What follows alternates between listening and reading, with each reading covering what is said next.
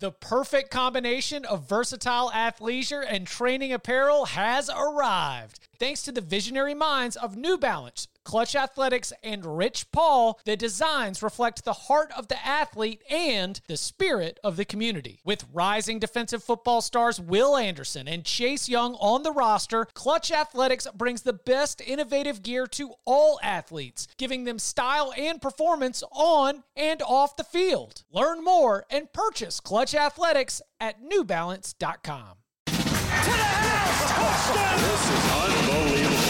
Welcome to the Cover 3 podcast with your hosts, Chip Patterson and Barton Simmons.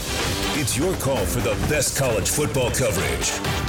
From National Signing Day to the National Championship and everything in between, CBS Sports presents the Cover 3 podcast. And welcome back to the Cover 3 podcast here on CBS Sports. It's championship week. It's Thursday morning. And uh, listen, Barton Simmons, Tom Fornelli. Gentlemen, this is not an emergency pod. How It feels good to be on a regularly scheduled pod. And uh, it's, you know, we were last with you before the uh, the long holiday break. And even though we've got less games, I, I would surmise that we still have at least a handful of locks each. Um, it's it's sad we don't have an entire slate to pick through, but the the stakes and the teams are certainly of championship quality. So how are we doing December fifth, heading into championship week? I'm focused. I'm actually, in a way, I like that there are fewer games in a way because it allows you to really dig in on the games that are available. You know what I mean? It's like Yeah. instead of instead of going through 30, 40, 50 games trying to find the ones you like, it's like, all right, I've got 11 games, 10 games here. Let me dig in and see what I really like about them. So I feel good this week. Uh, and I- ironically, given even what you just said, th- I am. This is a little bit of a gut week, a little bit of a hunch week. Didn't didn't do quite the same extent of due diligence on these picks as I typically do. I'm a, is a little bit more flying by the seat of my pants here, but you know what? Sometimes those are your best weeks. So I'm I'm I'm still confident. Well, as we turn our attention uh, to the the healthy Week 14 cards that uh, that we laid out for the listeners, I would say that Barton, if you're going by your gut, you might be okay, considering um, you've got a 32 point, 32 game lead uh, on uh, on myself and a 19 game lead on Tom right now. So. I would It's s- quite a disaster. I for I, I don't. I, you might have this sucker clinched. We'll see. Uh, we do have. We'll, we'll see how we want to end up litigating the uh, the the bowls in terms of how that factors in, whether it's a, a separate contest or not. But Yeah, we have. A, I think we have a. In the past, we've done a regular season championship and a and a postseason championship. that's right. And I think that we agreed. It was yeah because it's going to be like um, European football, different cups. Right. Yeah. Exactly. Okay, so Barton, you were uh, the winner with uh, with last week, but but uh, it was six and four, so a lot going on out there. You had the, uh, I mean, we we didn't really get a chance. I guess we we probably did, but the the beautiful middle for the dentist. Congrats to the dentist. You have earned the right to have a capital T and a capital D uh, when you deliver your edicts uh, because you got the Ole Miss plus two and a half and also your season win total thanks to uh, P-Gate. That is a lock agreement win for Barton and Tom. A loss for Texas Tech plus 10 against Texas. A loss, uh, Memphis minus 11 against Cincinnati. That was a lock agreement with Chip. Then Ohio State minus 8.5 cashed. Vandy plus 21 cashed. Oklahoma minus 13 cashed a loss for Minnesota plus three, a- another lock agreement with Chip. Uh, Baylor minus 14 cashed. Wake minus four and a, four and a half, brutal. Uh, loss there in overtime. And then Rice minus seven with the win. That is six and four on the week, plus two, bringing you to 68, 48, and five on the season. Dang, we pick a lot of games. Uh, uh, Tom's card. We mentioned the Ole Miss win, the under 63 and a half. Tom Herman unders dog uh, takes a loss this time. Under 44 and a half. Nebraska Iowa. The the furious was it the furious Nebraska comeback that ruined this, or did was Iowa kind of already uh, pacing in in a way that that had them um, probably going over? No, there was just a stretch in the first half that included like a pick six and just a couple like Iowa, which hadn't allowed two two big or hadn't had two large long run plays all season of 40 yards or more. Had two against Nebraska in like the first quarter. Then Nathan Stanley threw the pick six. So it was it was pretty much done early. Uh, West Virginia plus 13 and a half. West Virginia got it done on the field. That was a that was a great win for for Neal Brown and was that that kind of felt like a a hunchy call for you, right? Oh yeah, I just I didn't think I, I didn't think West Virginia was going to win, but I didn't think that they were that much worse than the TCU team they were playing. And, TCU at home is the other uh, potential principle that we're putting on the notepad as we go into next year. Yeah. Uh, over 50 in Ohio State, Michigan. That is absolutely a win. Shout out to Michigan home overs. Under 43 and a half, uh, Illinois, Northwestern. I'm sorry that Northwestern spoiled what has otherwise been a great season for the Illini. A win, a lock fight win against us with uh, with Wisconsin minus two and a half, but a lock fight loss as you were on Alabama against me and I was on Auburn. Uh, a loss for Wyoming plus ten and a half. A loss for Texas A and M plus 17 they only scored seven. And uh, under 46 and a half iowa state kansas state is a win. And over 71 tulane smu is a loss. Uh, just nice and even six and six. And on the season 69 68 and two Okay. Uh, I, I sprayed the board and it came back to bite me. Three and nine uh, on my card. The losses: Memphis minus eleven, South Carolina plus twenty. Oh yeah, because the PPFP. I was the chip. I was the chip pansy sent into space, and the PPFP came back. All right, I'm going to issue my report to the listeners. The report is the PPFP. There's not enough evidence to go on the other side of it. The F PPFP, the fade playoff pressure fade principle but there is certainly uh, evidence to suggest that we should not take this moving forward for future week 14s because South Carolina plus 27 and a half, Georgia Tech plus 28 and a half against Georgia, Colorado plus 28 and a half against Utah, uh, all losses. As was, I guess that was the only real. Oh yeah, as was Texas A&M plus 17. Also took the L with Minnesota plus three. Got the lock fight win with Auburn. Got the Oregon State plus 19 and a half. Go Beavs win there. But then the additional losses included Florida State plus 17 and a half and Missouri minus 12. Three and nine for the week. 54 and 66 uh, on the season. On the season, the syndicate really the, the syndicate could use a, a good close here in championship week 198, 190, and 8. So a winning record, but technically down on the uh, on the units. So uh, are you gentlemen ready to just just roll out some uh, some winners for everybody? Oh yeah. Bring it. We're picking locks. My blue plate special five star locks are coming. Since 2005, when Service Academies Go get these locks. Five star master lock. Lock it up. the under is 33 9 and 1. We've gone over it a million times. You want these locks? I'm, I'm, I'm living and dying every every point, every cover. All right, Barton. You've got the honors on the tee box. Take us to where you want to go to championship week. We can start out on Friday if you want to just go ahead and, and get that out of the way, but it is ultimately your choice according to the bylaws. Uh, okay. I am. Uh, this is my least, probably my least confident play, but I do think that we should start on Friday, where Oregon faces Utah. Tom, do we have a?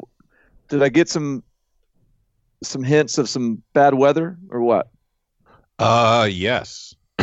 as Can we get a report? as we sit now at Levi Stadium in beautiful Santa Clara, California. We're gonna have mostly cloudy with with some drizzle, not nothing too bad, just you know some some slight misting. But Okay. what where things are really gonna come into play is with winds between 13 and 15 miles an hour blowing through the stadium. Crosswinds too, not the north south kind. They're going from sideline to sideline, so that's gonna have an impact on this game. that was a uh, that was an answer that sounded prepared. Sounded like you you may have some thoughts on this, and I, I'm I'm inclined to think we may be on the the same side here. I am going under the 47 point total. Uh, I think that this is. I mean, like I, I, if Oregon hadn't lost last week or two weeks ago, whatever it was, I, I would be inclined to play Utah here because then I think it, the line would be a little bit closer two, but I think everyone will be talking up Oregon. Um, and I've, I've long thought Utah was the better team. But at six and a half, six points, I could see this game being won by Utah inside that number. But I want to have some action on this game. And I think that these two teams, it's a little bit old school SEC. You got the Utah loaded defensive line against Oregon's huge offensive line. I think that Utah is going to be efficient, take care of the ball, try to run it, um, try to impose its will on Oregon defensively, and and and I think it can have some success there. And I think Oregon will be able to possess the ball a little bit offensively too. So I, I just think this one is going to be a, a, a relatively close game that's that's played in the the 20s, and uh, I'm going to go under 47. The good news is we have lock agreement. We might. The bad news is it's at 46 now. It's no longer at 47. because I got so I'm seeing MGM have it at 47. oh, We- Caesars has it 46 and a half. okay. Well, we're taking no, no. If you if it's an MGM of 47, boom, we're getting it at 47, boys. You got to shop around. Got to shop around. Uh, okay, well then there's no bad news because just made an agreement. But I will say this total opened at 51, and it I has saw been, that. Yeah. it's been dropping for the very reasons why we're taking the under. So for our listeners, depending on when you're getting this, it's probably going to have been dropping even more. So I I'm cool with it to 45, but if it gets past 45, I would just avoid it and stay away. But I, I like the under because of the weather, but also just because of these two teams who have they have good offenses, they have explosive offenses, especially Utah, but the really the identity of who they are has been their defenses. And if you look at this matchup and you look at the weather and how it's going to impact the game, if it does take away some of what they want to do through the air with Justin Herbert and Tyler Huntley, and they have to focus more on running the ball, well, that's just going to make life easier on two very good defenses who will be able to key more on stopping the run, which could turn this into somewhat of a rock fight. Although I don't think it'll be like what that Washington Utah title game was that last year or two years ago. Last year. It was like Yeah, 12 to 7 or something stupid Yeah, like that. Just, just the ugliest damn game you ever saw. I don't think it'll be like that, but I do think it's going to be lower scoring even without the weather. Like had it stuck at 51, I would have taken the under. With the weather, now that it's down to 47, I'm still taking the under because I do think that's going to play an impact. And then just if we look at some trends, the under is seven to or eight two and one in Utah's last eleven conference games, and it's eight and three in Oregon's last eleven games as an underdog. Because that kind of gives us a, an idea of how Oregon likes to play when it's not favored. It wants to slow things down and you know use its defense to keep itself in the game and possibly pull off the upset. So I think that's the kind of game we're going to see. And then I also wouldn't be surprised, you know, not PPFP, but maybe if there's a, some jitters on Utah's part early in the game, knowing how much is on the line and that they're the only team playing at that point, so everybody in the world's watching. So I, I, I think this is going to be a lower scoring affair. Hey, did you guys see the quote from the, Utah player saying, uh, like, I think- I'm paraphrasing a little bit, uh, but he said something to the effect of, you know, we we don't really care what happens out there.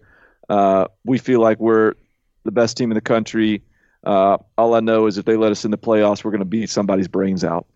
Uh, and uh, I kind of, I mean, I, I don't kind of, I, I, I really like that. Yes. Um, and and so uh, I could absolutely see just the haywire, just things never go as you're supposed to, and and so Utah loses. But I also think Utah kind of feels like they they, they I think Utah probably has a little bit of that LSU like we are the chosen ones, like nothing is getting in our way. So I, I could see that uh, get you know I could see them them win handily as well.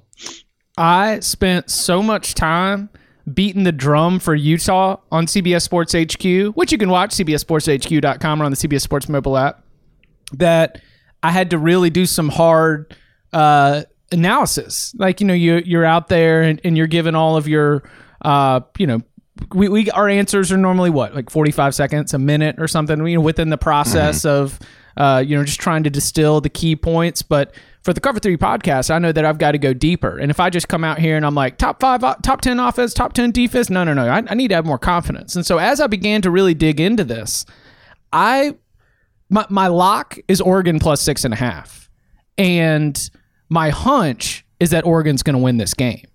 And I I think that it starts with Oregon's offensive line, which we you know praised and sort of held up in this in this rarefied air for so much of the season. And i just wonder if the six and a half is a little bit disrespectful to a team that was not fault like they laid an egg against arizona state but i also believe that that arizona state performance was abnormal compared to what we've seen from the rest of the data set. And I I kind of think that especially with the no like just they're pl- coming in, I think that they're going to play uh, a little bit free. I think that they, you know, Utah has been incredible against the run this season. They've held almost all of their opponents under 3 yards per carry and I think maybe all of them under 4 yards per carry. But you go and look at the teams that Utah has played, and there aren't a lot of like really elite rushing teams. And I think that the the way that Utah wins this game is by stopping the run first and then making Justin Herbert beat you because Justin Herbert has not been good this year, and I. I am picking Oregon, even considering that Justin Herbert's not the reason. It's Oregon's defense, it's Oregon's offensive line, and it's Oregon coming into this game uh, just just playing a little bit more free and a little bit more loose. And the you know, Mario Cristobal listening to Appetite of, for Destruction, like just tearing everything down, getting this team in the right mindset to go and win a championship. So at six and a half, like I, I'm, I'm with you. I do believe that this is going to be a low scoring, really physical, intense game. But the the side that I feel the most confident on is uh, is Oregon plus six and a half. So let's lock it up. Quack quack with the Ducks. I like that play. I, I think that's pro- if I were going to play the side, even though I think like I just want to, I, I want to sort of um, state my confidence and belief in Utah, uh, and yet at six and a half, I just I kind of think this game will be closer than that. Yeah, I took Oregon in the expert picks. I'm just not locking it up. I like the under better in this game. Um, all right, so let's uh, let's take that on. Oh, and plus, you know that does that also totally changes the because we've spent so much time talking about this Utah thing and fine bombs out here. No one wants to say Utah, and it's just like so much of a a, a strange talking point in the playoff discussion here heading into championship week. It's like, well, yeah, but but what if Oregon wins? That's not a big deal, right? We're just we're just moving on into Saturday uh, with an entirely different set of circumstances. So, well, go ahead, Tom. I was going to say then that Baylor Oklahoma game means a lot more. Right, right. So as we head on into Saturday, Baylor, Oklahoma. Uh, who? Anybody got a lock on it? Who wants to take uh, first cut at this? I do. All right, Tom. I'm taking Oklahoma minus eight. I went back and I looked at the first game and I looked a little deeper. And obviously, it was a close game. It was 34 31. Oklahoma won, and we all know the story. Baylor had the 28 to 3 lead in the first half. It was 31 to 10 at halftime, and then Oklahoma, you know, shut them out in the second half, outscoring them 24 to nothing to win the game 34 to 31. But if you look a little closer, I mean, Oklahoma severely outplayed Baylor for the most part in that game. They had, you know, 525 yards of offense. Baylor had 307. Two of Baylor's touchdown drives consisted of a total of three plays and 36 yards. Because there were two Oklahoma turnovers, one inside Oklahoma's 10, the other inside the Oklahoma 30, which gave Baylor the ball at the 27 and the nine yard line. And they scored both. And that's what kind of gave them that big lead early that Oklahoma had to dig out from. And I just look at this, and I when you look at it all in the second half, none of Baylor's or none of Oklahoma's touchdown drives were on a short field. It wasn't because of Baylor turnovers. You know, Baylor was pinning them back with punts, playing the field position game, and Oklahoma just moved down up and down the field on them with ease in that second half. Each one of their touchdown drives was at least 74 yards. And to me, like Chip, you mentioned on HQ earlier this week about Gary Patterson's quote from a couple years ago when he had, you know, when TCU got to the Big 12 title game and had to play Oklahoma, where he was basically saying, you know, it's tough enough to play Lincoln Riley once. You give him a second look at you, and, you know, good luck. And I feel that kind of way in this game because I think that kind of started at halftime of this game Yeah. where Oak, Lincoln Riley saw what Baylor's defense was doing, figured it out, went into the half, said, okay, here's what we're going to do in the second half. And by the way, Jalen, take care of the damn ball and let's go out there and just crush this team. And that's exactly what they did. And I think we're going to see a similar game plan to that, where this is a Baylor team that I, I was very high on coming into the season. They have exceeded my expectations, but I didn't think they were going to cover the first game when I dug into it then.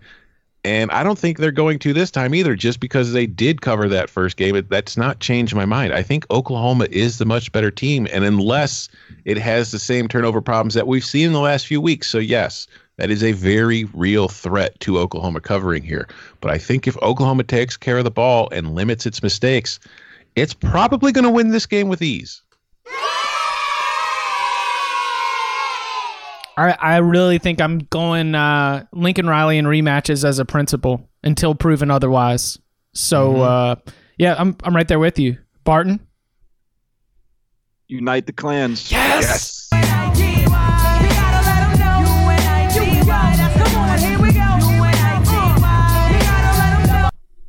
Baylor, you're mean- done. Don't even show up. yeah, t- I mean, Tom really kind of covered um, all of my thoughts on this one, and I started. Yeah, I think uh, we found value last week on Oklahoma, or I did, uh, over Oklahoma State for the same principles. I mean, everyone is is talking about how Oklahoma's playing all these teams close w- without acknowledging the fact that the defense is actually playing pretty good. Um, this is not last year's Oklahoma team where the defense was this. Is it a sieve? Sieve? Yes. Sieve. It was a sieve. I'll, I'll log that for later. It'll be a little, little cleaner. Uh, Leaky. it was a sieve. It was leaky. It was horrible. It was one of the worst in the country.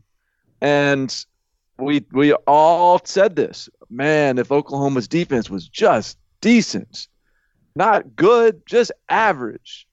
And here we are. And Oklahoma's defense is just is average now. Maybe even a little better than average. And uh, I, I think all we got to do is, is see Oklahoma take care of the football, and I, I just don't know that Baylor's going to be able to keep pace. So, yeah, ba- Baylor could cover this. Baylor could win this, but it will take Oklahoma handing them the ball a few times, and I'm gonna I'm gonna bet on Oklahoma being able to take care of things. Lock Unity seven and four on the season among all the different types of agreements and fights. That's one of your most profitable uh, trends to follow. Uh, Outside of the lock fight, Tom Barton five to two. Is that a Tom advantage? lock fight. Is that? I'm asking a Uh, question. it, it is. Yeah, it's five to two me. At the same time, it's also pretty profitable to go against us when we have lock agreement too. Yeah, we, there's there are there are strong correlations when Tom That's and I also have five, two and same five. Yeah. So if we agree, fade us. If we're fighting, go with me. Um, all right. I will. Let's see. I'm going to take us to.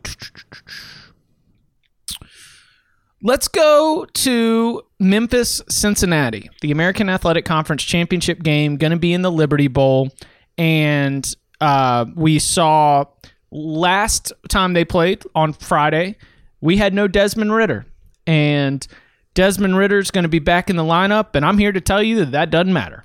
Now, it could matter if Cincinnati wins this game because then Cincinnati gets to campaign and Luke Fickell gets to talk in the post-game press conference of, oh, we didn't have our quarterback and that's why we lost. And if you're going to take injuries into account, you got to take it into account. We should be going to the Cotton Bowl, yada, yada, yada. Well, uh, as I pointed out before, Desmond Ridder he was the starting quarterback for two Cincinnati wins in the month of November where the team had less than 100 passing yards. So I'm not going to consider that uh, a big bonus with him coming back to the lineup. I am, however, going to be taking the under uh, on this line because I think that as Cincinnati comes in as an underdog, it is going to be uh, fired up and it is going to be trying to lean on what it does best, which is going to be defense and running the ball. And at the same time, this Memphis team, you know, you're coming in as more than a touchdown favorite. You just played this team all of the familiarity that comes with the rematch has me going to under. So if you're going to go for a, a championship game under, if you're going to go with the rematch under, there's just too many signs pointing to this being a game that uh, maybe breaks more the Bearcats' way, but I'm not willing to uh, take the points for Cincinnati because I could absolutely see Memphis winning this game by some kind of like a 28 to 17 type score. But I think that with everything that's on the line and with all the familiarity, we're going to end up seeing this number get uh, just a shade under. So as while we've still got it up here above 56, I'm going to go ahead and lock it in, and I'm going to lock it in at 57 and a half. I'm good with it. I'm not locking up anything in this game. It's you know honestly, if if Ridder wasn't playing, I would have been on Cincinnati. Because Ben Bryant can actually move the ball down the field in a way that Ridder Yeah. hasn't been able to all year. Yeah, and if you look at like the game last week, you know Memphis won the game, but Cincinnati turned the ball over three times and still was very much in that game at the end and had a chance to win. So it's like I was very much leaning towards the Bearcats in this game until you know Fickell came out and was like Ridder's our quarterback. Ridder will be starting. I was like, all right, then I'm not going to be making a play on this one. Uh, that that same principle that you just discussed with Lincoln Riley uh, in rematches, Norvell. I, f- I feel I feel like that is, is applicable to Norvell. I'm going Memphis minus nine. Uh, that offensively, I, I- I just have a ton of confidence that Memphis will be able to score points. I just I think Norvell's going to get in that lab this week, and he's got a full game to to to dig into an autopsy, and I, I, think I mean, we've seen it before. In, in 2017, they played UCF. Memphis scored 13 points in the championship game against UCF. The rematch, they scored 55. In 2018 against UCF, they scored 30 points. In the championship game, they scored 41. Now they lost both those games because they gave up a ton of points. But I, I have confidence in Memphis being able to uh, score more points than they scored in the first game last weekend. I don't have confidence in Cincinnati being able to score significantly more points. And so I just think this is just sort of a bet on Norvell play. Right. Um, all these Florida State fans that think Norvell isn't good enough to be the head coach, I just I tend to disagree with you. I could be wrong. I think they're wrong though. I think Norvell's really good, and uh, I think that uh, Memphis wins this one and, and he heads down to Tallahassee. All right, Barton, back to you. Back to me. Okay. Um, next up, how about let's go to the. Uh, are we at the SEC? Are we on Saturday? We at SEC championship game. Um, We only have one Friday game. Everything else is Yeah, one- Saturday. one Friday game. What's the What's the early game on on Saturday? Uh, we've When's got Clint- Sunbelt and MAC and Big 12 are all at noon. And then you can watch FAU UAB on the CBS Sports Network at 1.30 p.m. Eastern Time. You can also stream it uh, through CBSSports.com or the CBS Sports mobile app. Just log in through your cable provider. All right, let's go. Let's let's let's go that game. You. This is not this is not my wheelhouse. All right, UAB FAU, but you know Lane Kiffin's been doing a lot of a lot of meetings this week, as far as I can tell. Wait, and they're not team meetings? not team meetings. He's not meeting with the quarterback's coach? I, I I wonder how much time he's spent in the old film room this week, uh, because he's been meeting with Hunter Yurachek at Arkansas. He's probably been meeting with his agent. He's been, uh, I'd say, there's probably a few other schools he's sniffing around at, and that's happening to some other places. It starts happening with Norvell, who I just played in the in the previous pick. Um, but oh, little old UAB, just kind of rolling along. Another eight and three season. Uh, I, I think, and they look their their wins have not been overly impressive. Their schedule isn't all that impressive, uh, but uh, I think in this spot, you know, they're heavy underdogs. Uh, I like Bill Clark to have his team ready over perhaps a little bit of a distracted Lane Kiffin. So I'm going UAB plus, I think it's eight. Yeah, eight's going to be the best number you're going to get. I see it at Westgate at eight. Let's do it. I like it. I'm I, I, I cannot I cannot wade into these waters. I think I swore off the Kiusa about week eleven. Fight. Ooh, ooh, let me get to taking Oh man, Fight. Fight. Fight. Ah, Fight. this is Fight. this is your this is your neighborhood. I've uh, strolled into your neighborhood after dark. Listen, I agree with you. My concern here, the only thing that made me hesitate was is Lane fully even, you know, paying attention to this game? Does he realize his team, by the way, you got one game left to play this week, coach. But this is mostly a fade UAB play because this, you know, a few weeks ago I took Tennessee when it was a big favorite against UAB, and I just didn't think it was a large enough favorite compared to what it should be because this UAB team is uh in my ranking system, I have my own strength of schedule metric, and you mentioned UAB's schedule not being the most difficult. Well, UAB's got the easiest schedule in the country by my own ratings. If if if you want to go into detail here, its non-conference schedule was against Alabama State, Akron, and South Alabama. Alabama State's five and six. Akron and South Alabama are combined two and twenty-two. If we look at what it did in conference play, its best win and its most important win was beating Louisiana Tech because that was the game that gave it the tiebreaker to give it the division title. They beat Louisiana Tech 20 to 14 at home. That's a great win.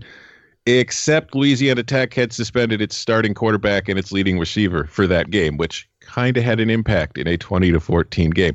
The rest of UAB's conference wins came against Rice, UTSA, Old Dominion, UTEP, and North Texas. Combined, those teams have a record of 13 and 47. Combine that with its non-conference record. This is a team who, outside of the Louisiana Tech game, where they didn't have their starting QB and their starting receiver, the teams they've beaten this year are a combined 20 and 75. Yes, UAB is nine and three. Yes, UAB won its division, but man, when they say you ain't played nobody, this is the team they are talking about. Florida Atlantic has way too much talent on its roster for this UAB team. It's not that I think the Blazers are bad because you are, you know, forget who you've played. Your record is important, but I just don't see them being able to compete because their defensive metrics all look good. But as I just went over, they've all come against some of the worst offenses in the country. I mean, all those teams that they've beaten, save for Louisiana Tech, are currently in my bottom 25. Every single team that they beat, besides Louisiana Tech, is in the bottom 25 right now. So it's really difficult to trust UAB's performance in those games. And we've seen when it stepped up in class, it lost to Western Kentucky on the road. It lost to Tennessee 30 to 7. It lost to Southern Miss 37 to 2.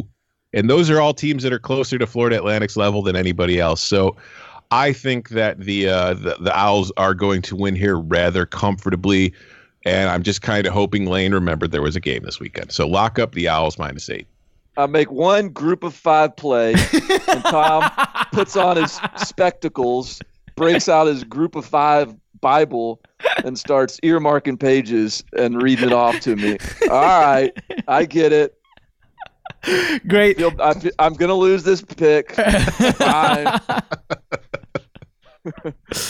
Do you think that uh, who's more disappointed that Lane Kiffin wasn't missed uh, had had an attendance absence? Was it Charlie Weis Jr. or was it his like shuffleboard team? We got it's the semifinals, Lane. You Lane! can't go to Arkansas. Come on. Uh, all right. Coming up on the other side, more of our championship week locks, including a look at the SEC championship, the Big Ten championship, and how long Dabo Swinney might keep in his starters. Next. The all new Hyundai 2024 Santa Fe is equipped with everything you need to break free from the dull work week and embark on an adventurous weekend with your family. The all new Hyundai Santa Fe's features ensure that you can take on any adventure. What kind of features? Well, how about the available HTRAC all wheel drive so you can take on the dirt trails and kick up some mud? Or the standard third row seating so your whole family can experience the thrill together? How about available dual wireless charging pads so no one gets stuck in the great outdoors with a dead phone? We're always trying to think about those great spring and summer getaways, but with a car like the Hyundai Santa Fe, anywhere can be your next adventure. To learn more about the all-new Hyundai Santa Fe, go to HyundaiUSA.com or call 562-314-4603 for complete details. Learn more about the all-new Hyundai Santa Fe at HyundaiUSA.com or Call 562 314 4603 for complete details. I'm Sandra, and I'm just the professional your small business was looking for. But you didn't hire me because you didn't use LinkedIn jobs. LinkedIn has professionals you can't find anywhere else, including those who aren't actively looking for a new job but might be open to the perfect role, like me. In a given month, over 70% of LinkedIn users don't visit other leading job sites. So if you're not looking on LinkedIn, you'll miss out on great candidates like Sandra. Start hiring professionals like a professional. Post your free job on linkedin.com slash recommend today. Okay, so Tom, the uh, the rotation has it to you. Take us wherever you want to go. Uh, I will take us to, let's see here. Hmm, let's go to the Big Ten title game. I am taking the under 56 and a half in Wisconsin, Ohio State. I I think Ohio State's going to win and cover. It's just I'm nervous to do it simply because Justin Fields aggravated his MCL injury in his left knee last week against Michigan. And after the game, we found out it was an aggravation, not a new injury. He told us that it happened on the final play of that Penn State game. And I had been wondering why in the Michigan game, Fields wasn't as large of a part of Ohio State's run game as he typically is. There weren't a lot of quarterback draws and plays designed to get him running. And now we know why. It's because of a sprained MCL. And he said during the week, you know, I've got, he's talking about his brace. He says, I've got to wear the brace. It limits my mobility. And that tells me, guess who's not really going to be a part of Ohio State's run game this weekend against Wisconsin either? Justin Fields. So when I look at that, I think that the Wisconsin defense is very good, but as we saw in the first meeting, a very good defense really doesn't always do a whole lot against Ohio State. The Buckeyes still put up 38 points on them, but at the very least, if they don't have to worry about Justin Fields as a runner, that kind of makes things a little easier for them because then they could just kind of focus on Dobbins and you know stopping the receivers, which you know, good luck, but at least that's one fewer thing you need to worry about. And then when I look at the other side, I don't know where Wisconsin's points are going to come from. Ohio State completely shut it down in the first meeting. Chase Young dominated that game. And if you look, Wisconsin is a team that, you know, Jonathan Taylor is the offense. Yes, last week against Minnesota, Coan had a big game, and but it was because Minnesota was selling out to stop Taylor and forcing him to beat them, and he did it. But Jonathan Taylor has not had any success whatsoever against Ohio State. He's now played them twice, including earlier this year and a couple of years ago. In those two games, he's rushed for 93 yards on 35 carries, 2.7 yards per carries, no touchdowns. Ohio State knows how to slow down Taylor. It knows what to do up front to force Wisconsin to beat them in other ways. And I see that as being the case here. I don't know if Wisconsin gets past 14 points, if they get to 17 points. So I just think that the under is the smartest play here because, again, Ohio State's offense, I fear, might be a little limited by Fields' health, and I just don't know where Wisconsin's going to score. So while I do think this could be easily be like a 35 13 game where Ohio State covers with ease, I feel much safer on the under than I do the spread. Barton? Uh, I don't have I don't have a play on this game, but though Tom just laid out a pretty compelling case to play the under. Uh, so what do you got? 16 and a half. I'm going to lay it. Yeah. Yeah. They what they won the first game by what, 30? Right? 31, yeah. 31. Yeah. Nah, this I don't I mean what's ch- uh, yes, Justin Fields' uh, potential limitations could be a very big deal, but I don't Wisconsin hey, listen. Uh I I you you called me out Barton, I believe, um as I sort of stumbled semi confidently into saying that there was a, a potential coaching edge for PJ Fleck against Paul Chryst. And that was sort of ringing in my head as I watched Wisconsin really just, you know, they they really held control of that game. There was a lot that was going on um, in terms of, you know, the elements and, and everything else in that snow globe that was Minneapolis. But, you know, in, in this game, I, I don't know if uh, I don't know if Wisconsin's going to throw a whole lot of new wrinkles that Ohio State hasn't seen, or if if you know Jack Coan's going to be able to be the kind of difference maker that he was against Minnesota when uh, Chase Young and the rest of the Ohio State defense is in your face. I'm I'm I'm very confident that not enough has changed even with Justin Fields' injury for me to think that Ohio State's not going to come in feeling pretty confident that it can get out there and run. I I I'm not going to uh, take it, though. I am imagining an Ohio State cover that involves enough points by Ohio State that it could get a little sweaty for that underplay, Tom. But that's why my m- most confident side is Ohio State minus six and a half, 16 and a half. Yeah, and I was- thi- uh, I was just gonna say this isn't like to to your point. Whether it was, it has nothing to do with like Chris or any other coach as a coach. It's just when you look at the Big Ten, and this is not a knock on the Big Ten, who I think is you know probably of the Power Five conferences is probably the best Power Five conference from top to bottom in the country this year. It's just Ohio State is so much better than everybody else in the conference, and it's it's hard to trust anybody against them, even in a championship game. Yeah, I I, I say I don't have a, a play on this game, but there was there was never any consideration of playing Wisconsin. It's it's almost not as it's not as if like I. I mean, Ohio State is the is the it's either Ohio State or nothing, um, and I don't know. Maybe I'll I'll just uh, throw Ohio State on there too. Yeah. I mean, it's going to be eight o'clock Saturday night. We're going to be waiting for this game to end. We want to be rooting for uh, Binjimen Victor to break free off a missed tackle for a touchdown that's going to turn it into a 21 from a 14 point game to a 21 point game. We want the front door. I'll just say across the board, I think this is going to be an incredibly boring weekend of football. I think there are going to be blowouts all over the place.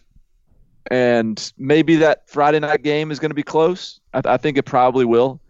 But aside from that, um, I guess I'm doing a little foreshadowing on my other picks. But uh, I, I think this is not going to be a competitive weekend of football. Well, uh, allow me to uh, take us then down the uh, down the infamous slide into Clemson, South Carolina. Remember when it was like the it was everybody's rite of passage to go down the slide? Hey guys, they got a slide. Can you believe this? College football's crazy. A slide? Um, yeah, I, we are going to lay the points with Clemson. 28 and a half. Let's let, let is let's throw it out there and let's sit back and let's you know cuz it might get a little bit dicey near the end, but the way that this team is dialed in and as feisty as Dabo Swinney sounds right now, I think that the mentality the mentality might be we're not going to put Trevor Lawrence in a position where he's going to get hurt. That's fine. But even when those backups get in there, there's going to be uh, a level of explosiveness that this Virginia team, which is solid on the defensive front, but missing its best athletes on the back end of the defense. I mean, there's just going to be too many uh, wide open orange jerseys sprinting down the field in, in Charlotte, North Carolina. So I, I understand it's a massive number, and I just, I'm not going to be on Virginia because this thing could be 21 nothing by the end of 15 minutes. So yeah, let's let's get out there and uh, let's lay 28 and a half because I don't think Virginia's getting to 14, and I I probably think that Clemson's going to get to 45. Do you guys remember in last year's bowl or not bowl, but championship weekend when I made my historic uh, come from behind eight and zero week to uh, tie Tom uh, and, and total uh, uh, kind of steal the championship there. Uh, my proudest moment from that week was playing Clemson minus 27 and a half and under 53 in Clemson Pitt. That was a that was a, a tougher needle to thread even than this year. They're going to give me how many points? 50 50 Seven- 55 and a half. Yeah. All right. So I'm going to I'm going to thread the needle again. Clemson minus 28 and a half. Un- under 55 and a half. And I just think Virginia can't score. They just if they if they get to 14 points, I'll be surprised. And Clemson is as exhausting as the Dabo Swinney narrative is and talk and all that. that this team is too good. They're so good right now. And Virginia is not the team that's equipped to keep this game close. There may be some teams in the ACC that on the right day can keep it close. I don't think Virginia is one of them. So I, I think that this is a Clemson blowout at this. I, I think it's like a 40, you know, I don't know, 42 to 10 you know, you just did some quick 30, ma- quick math. yeah. yeah. Your your yeah. score combinations are limited, but I love the uh, I love the effort and going back to the well that uh, got you the W last year. Yeah, bring it. Tom, you got any uh, plays uh, here? Yeah, this is not a lock unity, but it's kind of because I'm doing something I haven't done here all year. I'm taking Clemson, but I'm taking Clemson in the first half. Okay. Minus 16 and a half. All right. For for all the same reasons you guys are on Clemson. You know, Virginia's offensive line, bad. Clemson's defensive front, good. Bryce Perkins, sole option really for that Virginia offense right now, but Clemson has Isaiah Simmons, who's, you know, pretty good counter to that. And Virginia's secondary has, you know, by my passing explosiveness metric on defense, Virginia's got the leakiest pass defense in the ACC, and it's one of the worst in the country as far as allowing big plays, which doesn't strike me as a great thing going against Trevor Lawrence in this unit. It's just man, I I, I don't really want to lay four touchdowns, even if I think it's the right play. So I don't want to lock it up. Instead, I would rather lock it up in the first half because I think no matter what, Clemson's going to blow the doors off Virginia, and that at least that way I don't have to worry about anything, you know, some junk backdoor kind of stuff happening in the second half. And just to support it a little bit, in the first half this year, Clemson is averaging and it's it's leading its opponents by an average score of 27 to 4 at halftime. So I'll, I'll I'll take Clemson. I'll lay the 16 and a half in the first half against Virginia, so that way I don't have to worry about the back door anymore. First half plays. Play. That's I mean this is uh this is all kinds of of new a new frontier for the Cover 3 podcast. Are we are we working this in now? Sure. I I mean, I I will do them in the season. It's just I typically don't lock it up because you know I'm trying to keep things more mainstream. Yeah. Really, it's really about results that we're talking about. Yeah. Accessibility. But when, when you've got a limited slate, it's like, okay, we get a little bit a little more complicated this week. Okay. You're nobody's a freshman anymore. They've been listening all year. They know what they're doing. we're we're not going to take it all the way to like um, soccer over unders that have a quarter of a goal. We're not going to take it to that level though, right? Correct. okay. Even that confuses me. Right. Uh, all right, Tom. Uh, back to you. I'm done. All I got left is my money line sprinkle. Okay. Uh, wow. Are you are you taking LSU? Me, yeah. Yeah. Same. Okay, you go first.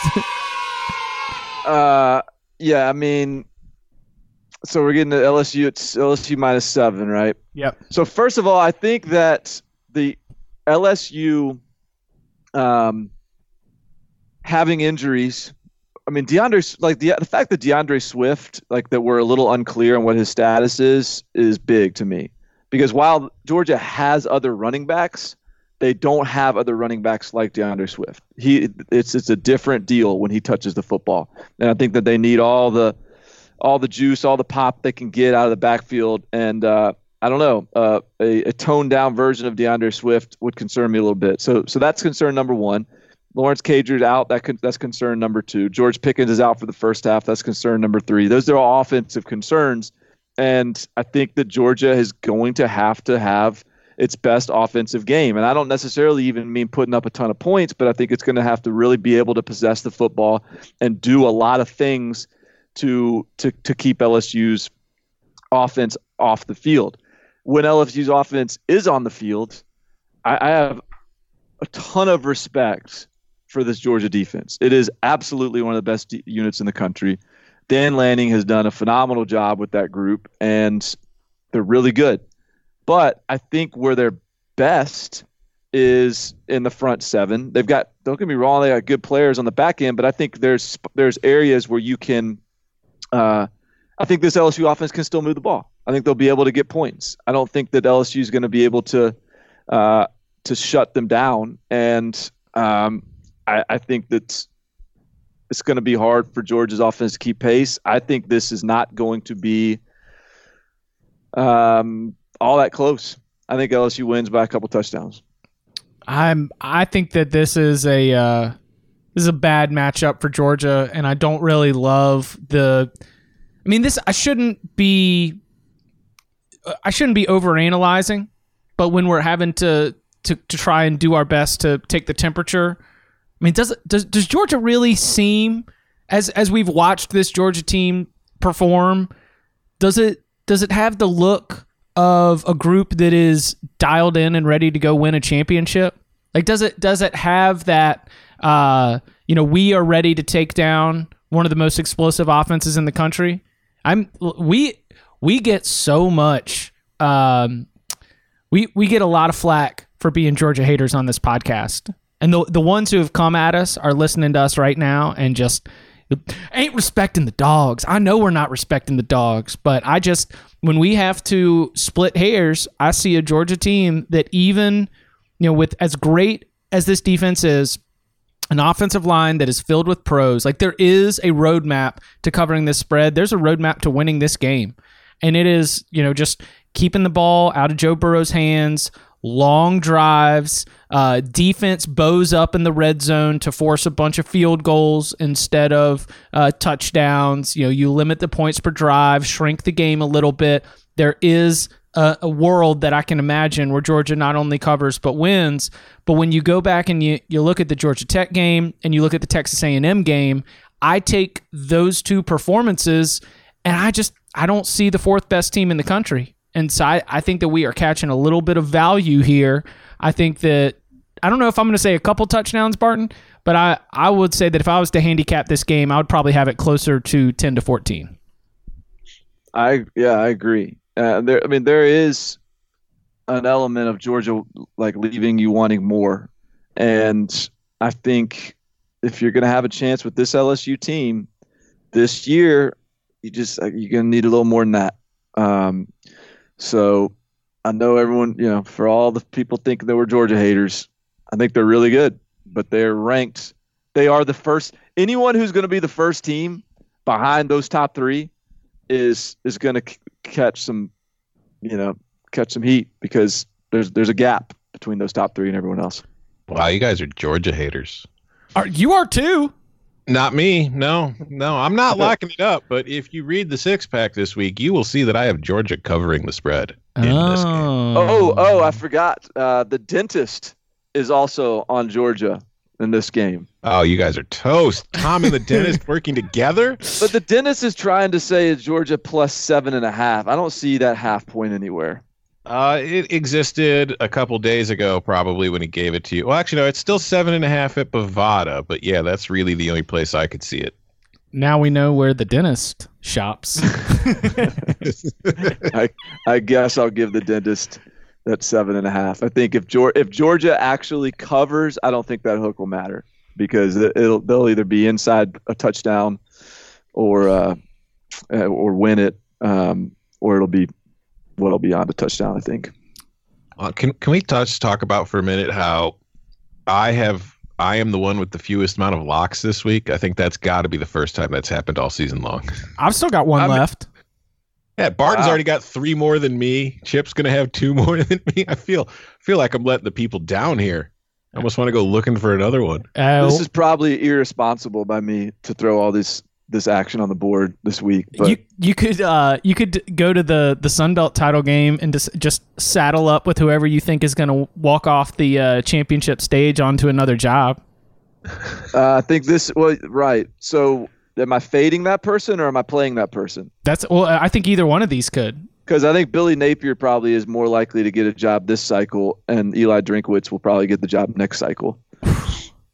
He's So he's he, he better hope that he's got that thing together because I feel like he's he's riding he's got like the uh, the Scott Satterfield team. It's like uh, the the the Appalachian State Mountaineers led by Eli Drinkerfield or something like that. Um, are you gonna are you gonna take somebody in Sunbelt Barton? I've got a Mountain West play. no, I'm not gonna I'm not gonna play those games. Tom, tell me if you want to come join me here because don't we've got some we've got some thoughts. We've got some principles in play because the Mountain West title game it, it ain't in Las Vegas. It's not on a neutral field. It's on the uh, the team with the better record, and that means we're going to Boise, Idaho, to the Smurf turf, and Boise State as a double-digit favorite at home. That's uh that's a little bit of a, a fade principle, and it makes it easy to jump on uh, Hawaii because the Bows have Cole McDonald and an explosive offense. So when I'm trying to think about the way that this game gets played out, Boise State's going to lean on its running game as it has for most of the second half of the season, and Hawaii's going to be trying to keep pace with explosive plays. The game might get a little wacky, might get a little weird. I could see Hawaii's defense giving up some big plays, but at 14, I think that this fits all of our uh, all of our anti Boise double digit home favorite principles. So give me the Bows plus 14. It's not a lock agreement, but this was the one that was left off my card, and I'm going to toss it on because I'm, I'm not giving the people enough. Chip, this could be bad news for you. Wait, you said it's not a lock agreement or it is? It's not a lock agreement. oh, you're taking Boise? No. It could be bad news for you, though, because I'm taking the under. And you know why? Why? Winds between 11 and 13 miles an hour, blowing through Albertson Stadium. That's not good for Cole McDonald. No, temps in the mid 40s. That's not good for Cole McDonald in Hawaii. They're not really fond of those kind of temperatures. so I'm going to take the under 64 and a half. We've got we've got a wonder here, pretty much. And the only reason I didn't want to include it on the card originally is because I felt like this total was a little kind of dead set on. But I'm going to rely on the power of the wind. It has gotten me so far in life that why why would I turn my back on it now? So give me the under 64 and a half. It's a wonder. Uh, um, uh, all right, so not not a lock agreement and a and not a lock technically a lock fight. Those certainly um, lock in engaging principles that uh, Both could hit. Both could hit. That's right. Absolutely. I mean, hey, who knows? Maybe we get uh, Hawaii's best defensive performance of the season. Nick Rolovich, one of the better coaching jobs that we've seen so far this season. Um, but there have been plenty more. Barton, do you have anything else? I'm I'm cashed out. Tapped out. All right. To review, Tom, we've got lock agreement between Tom and Barton under 47 in Utah, Oregon. Uh, Tom's also got Oklahoma minus eight. That is our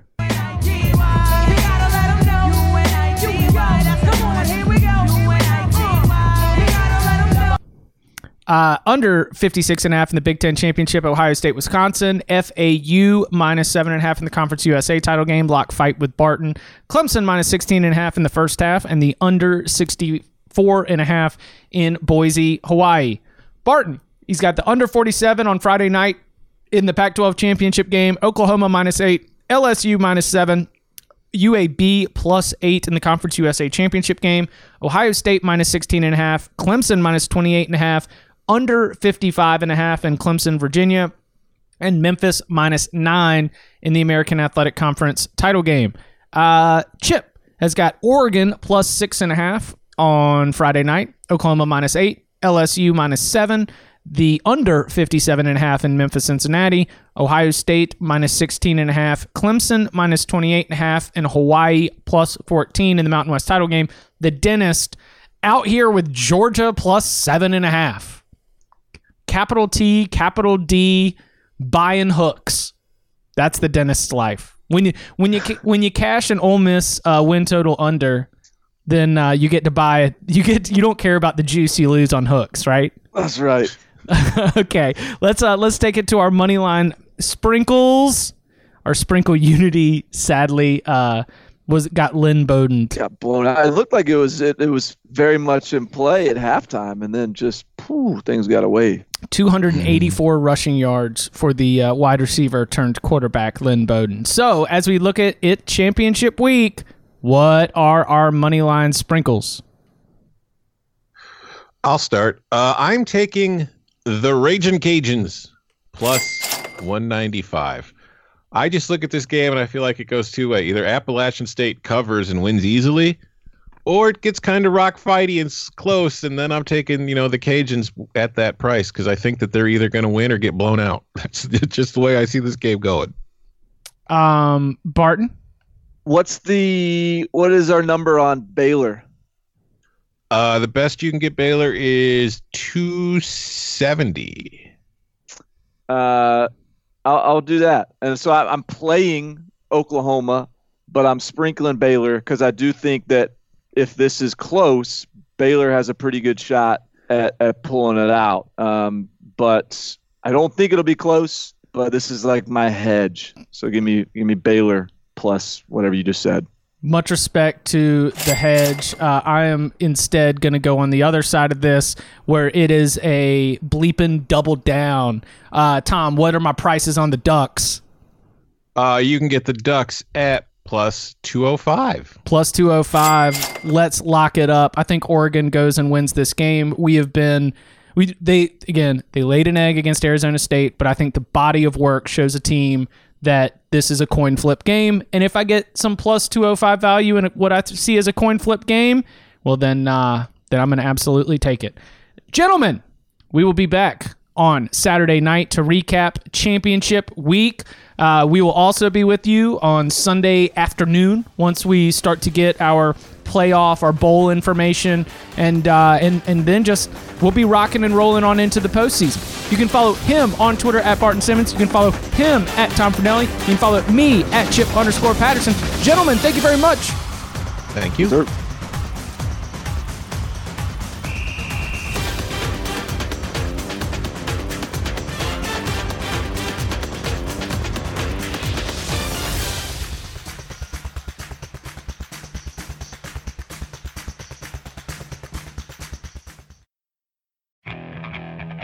Okay, picture this. It's Friday afternoon when a thought hits you.